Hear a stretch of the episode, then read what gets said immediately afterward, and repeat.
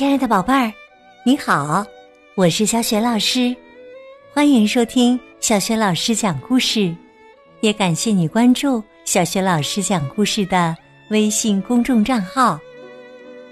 下面呢，小雪老师继续为你讲绘本故事《来来一起去上班》的下集。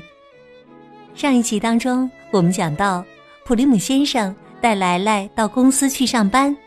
公司的同事和托儿所的孩子们都特别喜欢来来，但是因为公司的老板比格先生坚持要让来来做可可脆脆片广告，普利姆先生生气的带来来离开了办公室。那么接下来又会发生哪些意想不到的事呢？下面呢，小雪老师继续为你讲。来来，一起去上班。下集，普利姆先生说：“来来永远都不会说‘嗯，好吃好吃’，他的照片也绝不会出现在麦片盒上。”比格先生边说边给摄影师打电话：“我们待会儿再商量这些。”没得商量，普利姆先生说着。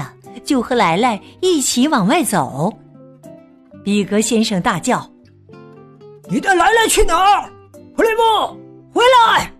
普利姆，普利姆，你，你走了，就永远也别回来。”他还可笑的加上了一句：“包括你的头鳄鱼。”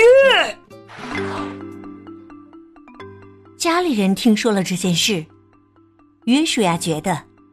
能在成千上万的麦片盒上看到来来的照片，孩子们会觉得很棒，很有意思。但普利姆太太坚决的站在普利姆先生一边，不能上麦片盒。普利姆先生说：“也不能上班了。”普利姆太太说：“没关系，我们一起努力。”谢谢你。全家人确实都很努力，很快呀，每个人都找到了赚钱的方法。约书亚帮人遛狗，来来去照看花草，威利斯在医院加班，普里姆太太在书房工作到深夜，为社区报纸写书评。每一天，普里姆先生。都出去找新工作，而这时的办公室里，每个人都很想念普利姆先生。比格先生也是。托儿所的孩子们不停的追问来来的消息：“来来怎么还不来呀？来来什么时候能来呀？”令人高兴的是。全家人期待万分的万圣节总算到了。莱莱终于穿上了他的海盗服。约书亚扮成了怪兽，米兰达扮成了可爱的小女巫。普里姆夫妇和菲利斯陪他们去要糖。不给糖就捣蛋，不给糖就捣蛋。他们的喊声扣开了一扇扇门，万圣节的糖果装满了袋子。但是啊，有一家门铃，他们不敢去按，就是刚刚经过的那个黑乎乎的破房子。普利姆太太感叹说：“真可惜呀。”普利姆先生说：“这儿。”已经空了好几年了，约书亚说：“因为这是一个鬼屋，谁都知道里面闹鬼。”鬼，莱莱不由得睁大了眼睛。约书亚继续说：“而且你知道吗？有人听到过喊救命的声音呢。”普林姆太太说：“哎。”约书亚，他正想加一句：“那只是谣言。突然呢，房子里就传出了“救命啊！救命啊！”普利姆先生问：“怎么回事？”“救命啊！救命啊！”普利姆太太说：“哎呀，真的有人在喊救命啊！”普利姆先生喊：“里面有人吗？”一个声音回应着：“救命啊！救命啊！”尽管莱莱非常害怕鬼，但他还是鼓足勇气推开了门。啊，比格先生，比格先生在这儿干什么呀？哎呦，看上去他正拼命的抓着天花板上的吊灯呢。比格先生大喊：“快救救我！梯子倒了，我下不来了。”莱莱把梯子立起来，然后把哆哆嗦嗦的比格先生扶了下来。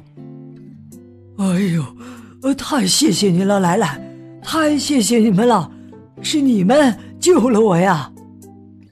比格先生说：“我一个人在这装灯泡，我很快就要搬进来了。”呃，等，大家惊呼：“你要搬进这个房子？”每个人呐都非常吃惊。普里姆先生说：“呃，欢迎欢迎啊，祝你好运。”比格先生说：“谢谢。”来了，心想：“希望鬼不要找你麻烦。”普里姆先生一家看着比格先生的房子一天天的变新。没过多久。破败不堪的老房子就重现光彩了，它看起来漂亮极了。莱莱开始好奇里面还有没有鬼。一天呐，一封来自比格先生的信寄到了东八十八街的那所房子。普利姆先生读道：“亲爱的普利姆一家。”亲爱的莱莱和菲利斯，请来参加我的乔迁派对吧！时间是下周六下午两点。署名是你们的新邻居（括号），希望也是朋友。阿尔文·帕瓦，比格三世。父，你们可以叫我阿尔。在比格先生的乔迁派对上，办公室的所有人都来了。最特别的是啊，托儿所的孩子们也都来了。比格先生对普利姆先生说：“请你考虑考虑，回来工作吧。我们很需要你，也很想念你。另外，呃，忘了把来来的照片。”放到麦片盒上那件事吧，尽管那是一个非常棒的创意。哦，更重要的是啊，我们真的很希望来来能多来办公室玩啊。听了比格先生的话，大家都笑了，尤其是来来。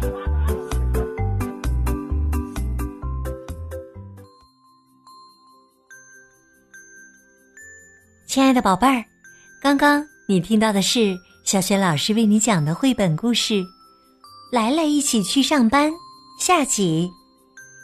今天呢，小雪老师给宝贝们提的问题是：比格先生邀请普利姆一家和公司的同事们参加了一个什么活动呢？